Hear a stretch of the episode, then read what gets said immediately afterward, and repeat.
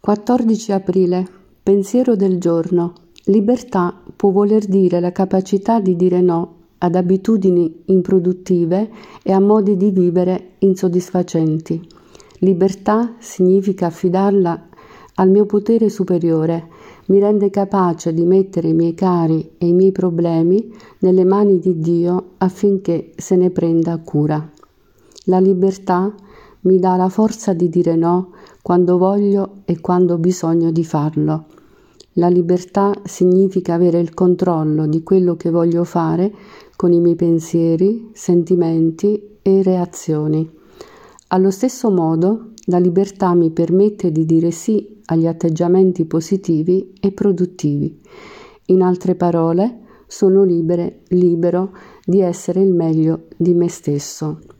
Meditazione del giorno.